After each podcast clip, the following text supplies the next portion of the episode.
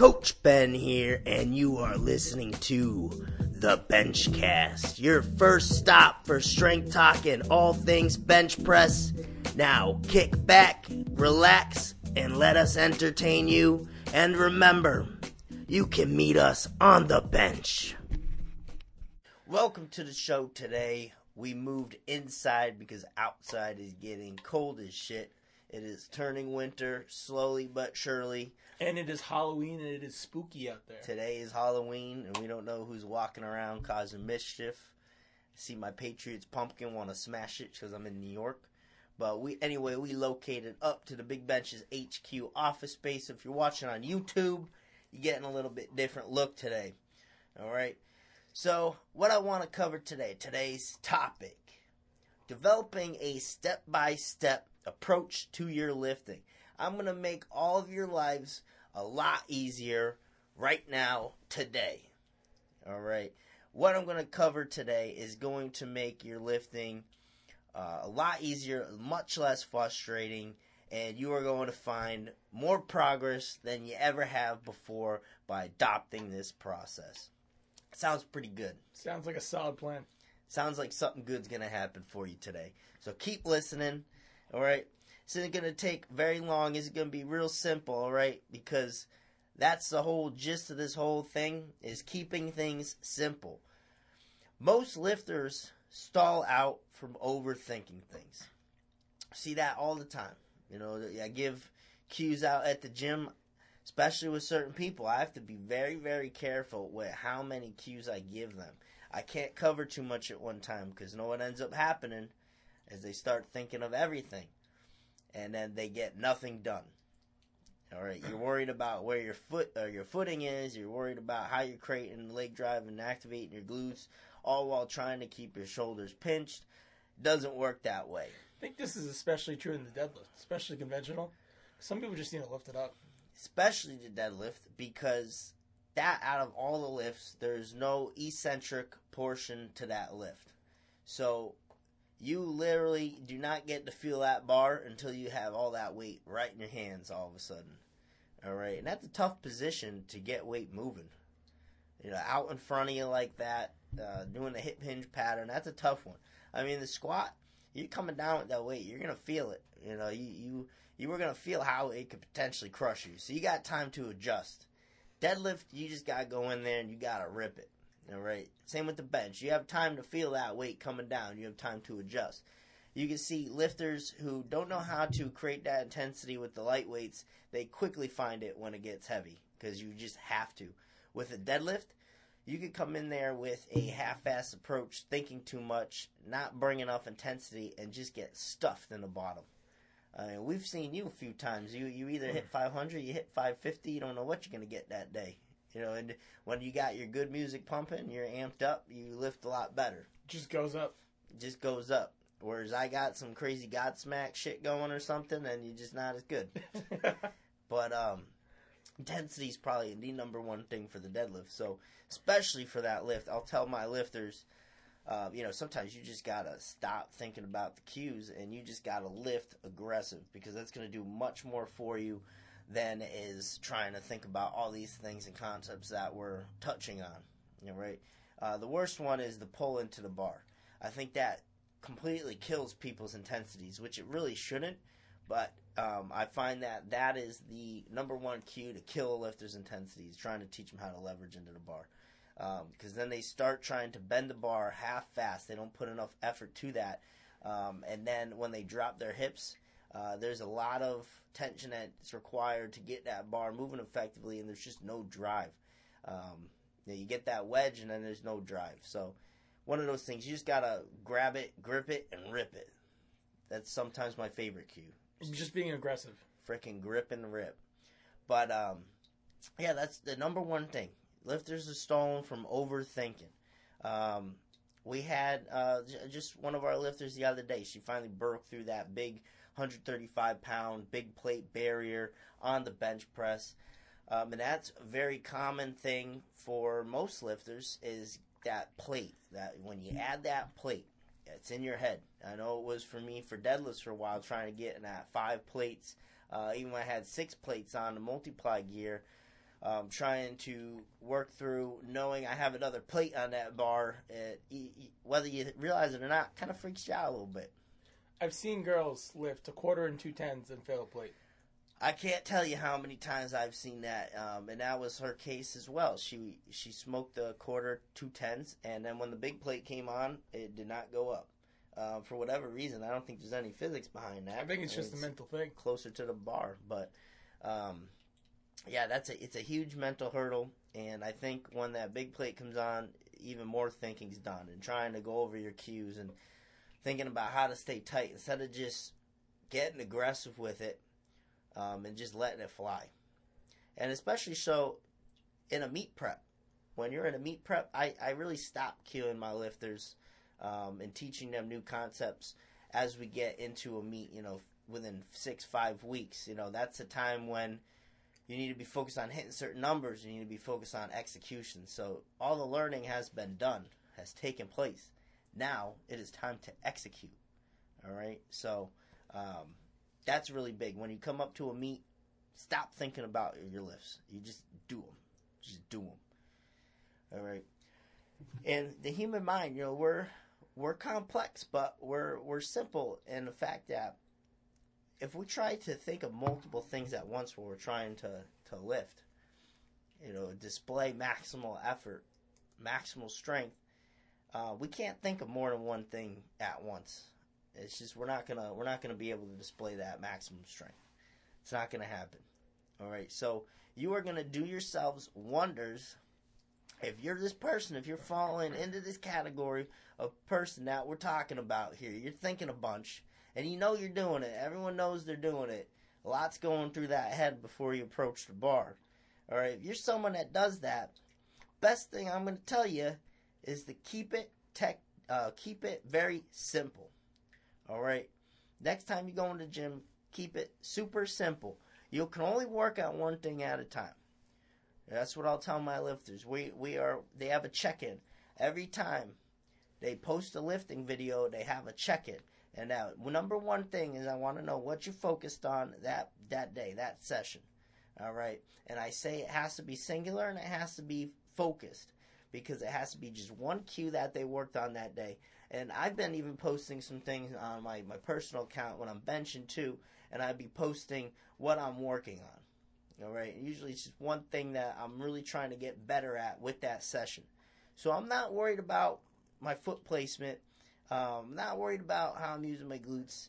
Uh, you know, there's a lot of things that I need to get better at before next meet, but I'm only going to accomplish that by doing one cue at a time. Once I master that and I get proficient at that, I will move on to something else. Some take a little longer than others to get down, and that's okay. You know, I have some lifters too that will keep the same focus for weeks on ends, if not a month long. You know, we will continue working on one cue. That might be how long it takes to get the concept down. But we aren't going to rush that, and we're going to keep it super simple. We're not going to make progress. All right. One of the best uh, ways to get nowhere is to get everything done at once. That's correct. So by each training session, you just focus on one thing, and then next training session, you might, like you said, you might continue that one thing, or you might move on to another thing. But it's not like once you move past that, the effect goes away. You've learned it. You've ingrained it. It's like second nature now. Yeah. Uh, we just talked uh, last podcast about developing habits, uh, time management strategies, and I was, I believe, I was discussing how I I started taking walks or doing some type of activity to do my yoga program before I lift. Um, because I found that otherwise I was having a hard time kind of fitting that into my routine, into my day with everything going on. Um, so I planned it at that particular time.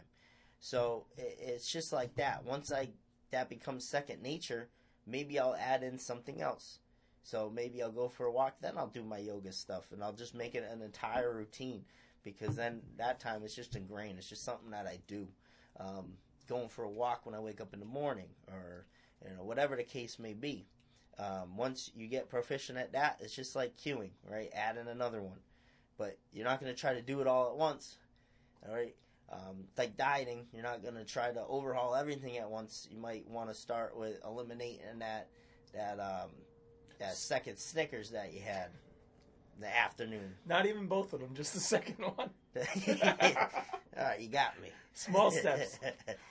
yeah, you eat two Snickers a day. Just take one Snicker away. You still Small get that steps Snicker. end up becoming lasting habits, and that's really what you need with any lifestyle change. Yep, absolutely.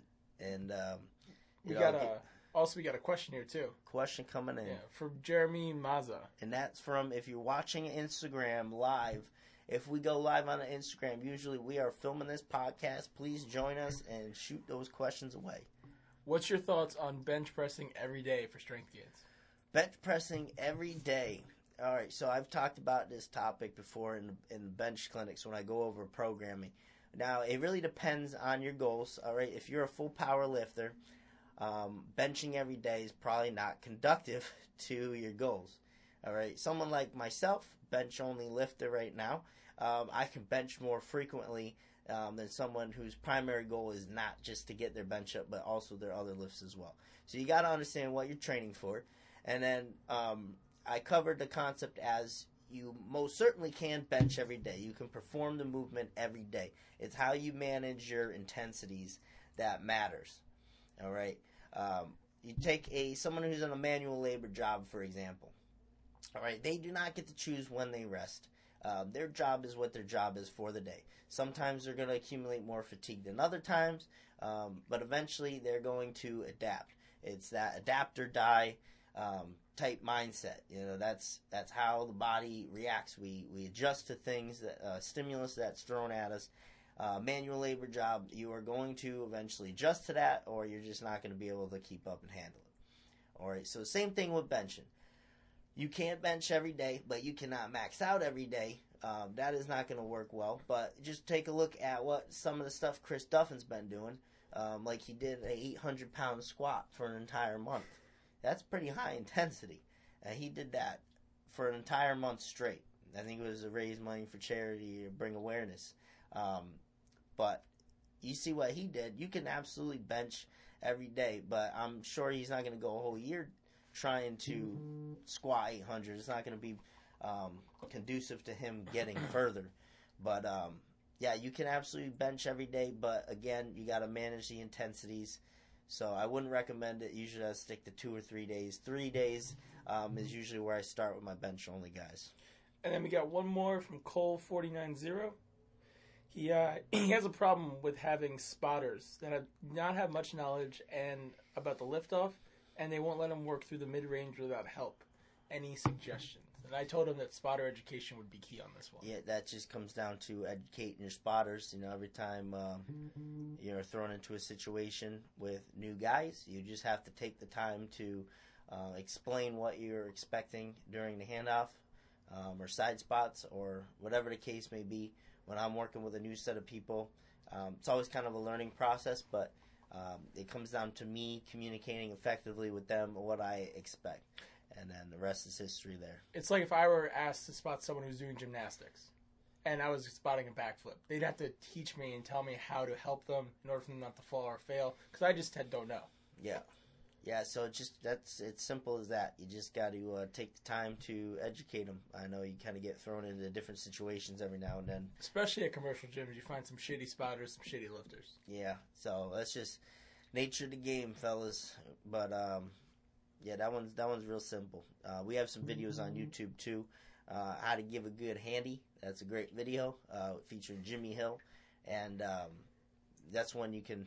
If you have people that you work with consistently, um, you want to show them something that explains it well. I think that's a great video to start.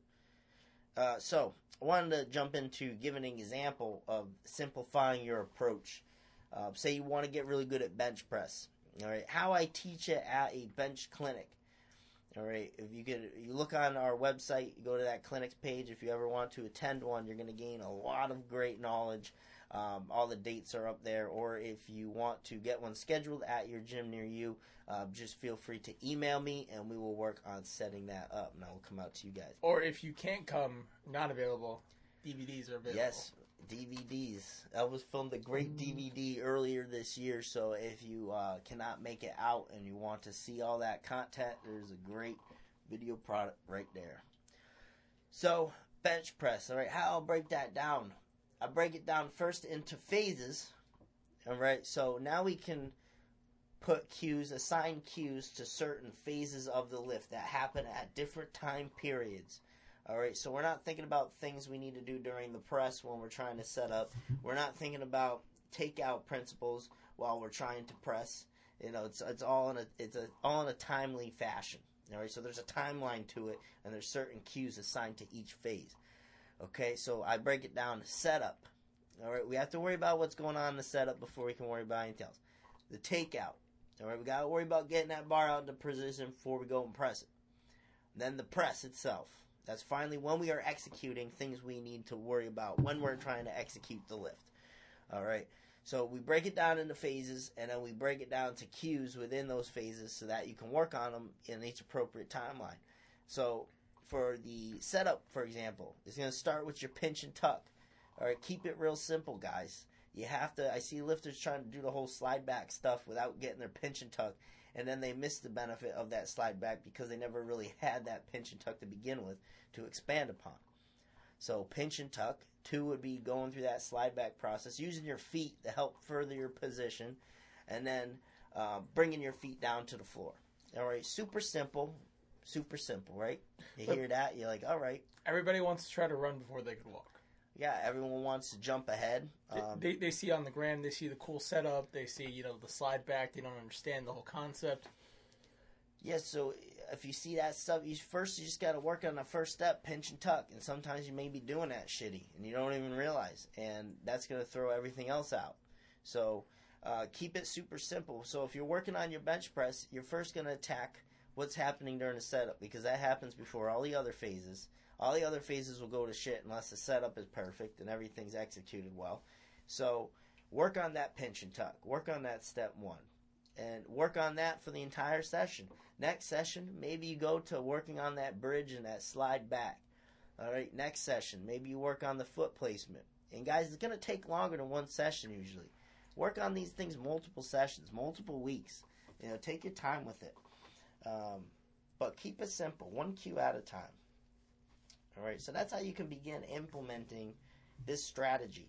And I have a really good article on Elite FTS that, that breaks it down. I think this one actually hit number one article uh, this year in January, and it's a fantastic article because it tells you how to exactly do what we're talking about today, breaking things down to a step by step approach.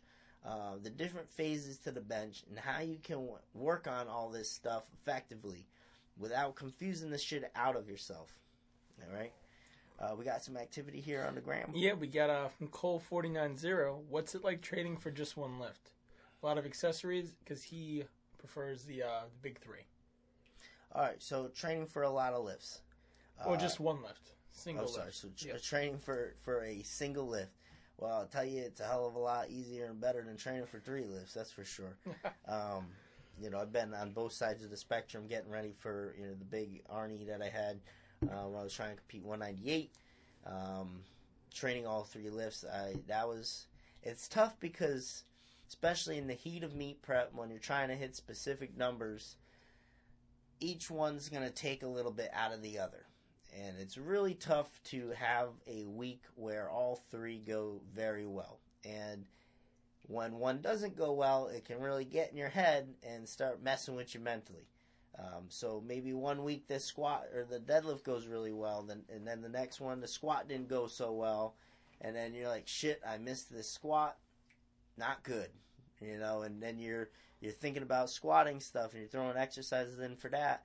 Um, it's tough to progress all three exercises at the same time, and it always seemed like every training cycle, even if all the factors remain the same, it always seems like one lift is bumping up over the other, um, and you can never really uh, pinpoint why, but that's just the way it goes. But it's tough to manage all that volume and intensity uh, in a training week.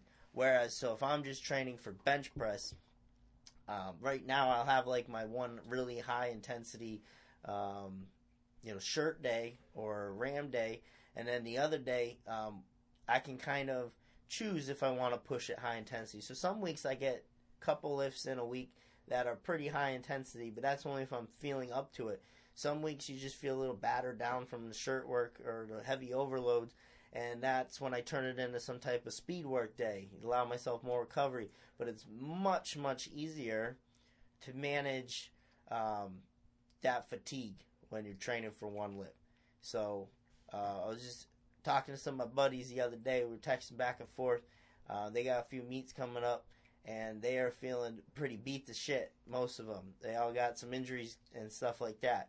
Um, and um, then I'm saying, I, I called them like old men, and I, I, I made some joke. And then one of them shot back at me that you know must be nice only to bench. But uh, you know that's the truth. A lot easier for me to manage that fatigue, manage injuries, stuff like that. Because uh, again, I'm only worrying about one thing right now. So, hope that answers the question. Anything else on the, on the gram?